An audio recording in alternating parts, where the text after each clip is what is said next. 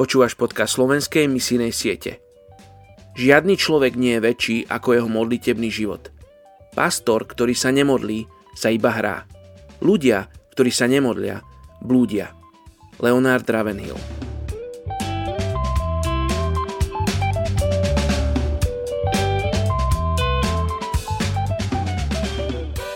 Židom 9. kapitola 28. verš. Tak aj Kristus bol len raz obetovaný, aby vzal na seba hriechy mnohých. A druhý raz sa zjaví nie pre hriech, ale na spásu tých, čo ho očakávajú. Dnes sa modlíme za etnickú skupinu severných paštúnov v Afganistane. Paštúni z Afganistanu a Pakistanu sú označovaní za najväčšiu moslimskú kmeňovú komunitu na svete.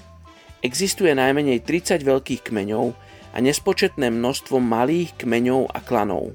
2 milióny 800 tisíc paštúnov sa nachádzajú v rozsiahlej geografickej oblasti spolu so sociálno-ekonomickými, politickými, kmeňovými a jazykovými rozdielmi, ale aj napriek tomu zdieľajú jedinečný pocit spoločnej identity.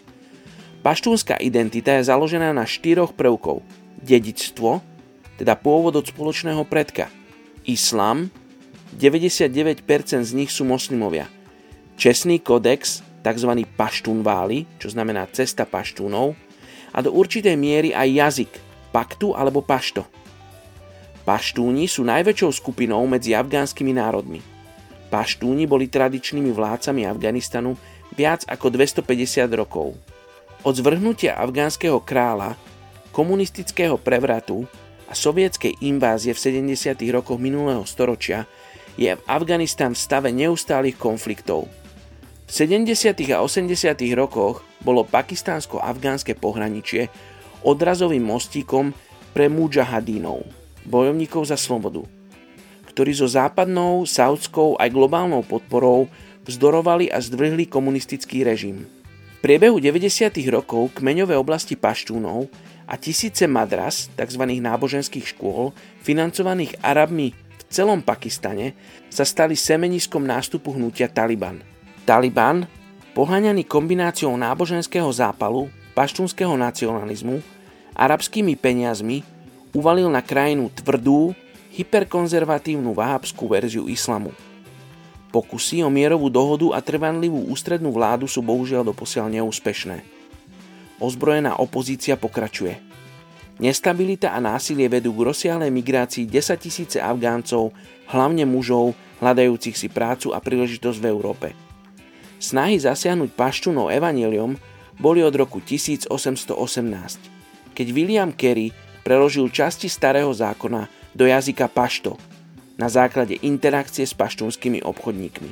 Poďme sa spolu modliť za etnickú skupinu severných paštúnov v Afganistane. Oče, ty vidíš, situáciu v Afganistane, ty vidíš tú nestabilitu, ktorá tam roky je, ktoré, v ktorej vyrástli generácie ľudí. Oči, ja ti ďakujem, že ty dávaš milosť a niektoré misijné organizácie sa napriek vláde Talibanu môžu vrácať do Afganistanu aj teraz. Oči, ja ti ďakujem, že veľa Afgáncov prichádza do Európy. Oči, ja ti ďakujem za tých, ktorí prichádzajú na Slovensko a do Čiech. Oči, aby keď ich uvidíme vo svojom okolí, aby sme ich vedeli prijať. Aby sme boli tými, ktorí príjmajú cudzincov, ktorí milujú tých, ktorí sú na okraji. Oče, zlom nám srdce pre severných paštúnov v Afganistane a kdekoľvek vo svete. Oče, nech naše srdcia horia preto, aby títo ľudia mohli Teba spoznať.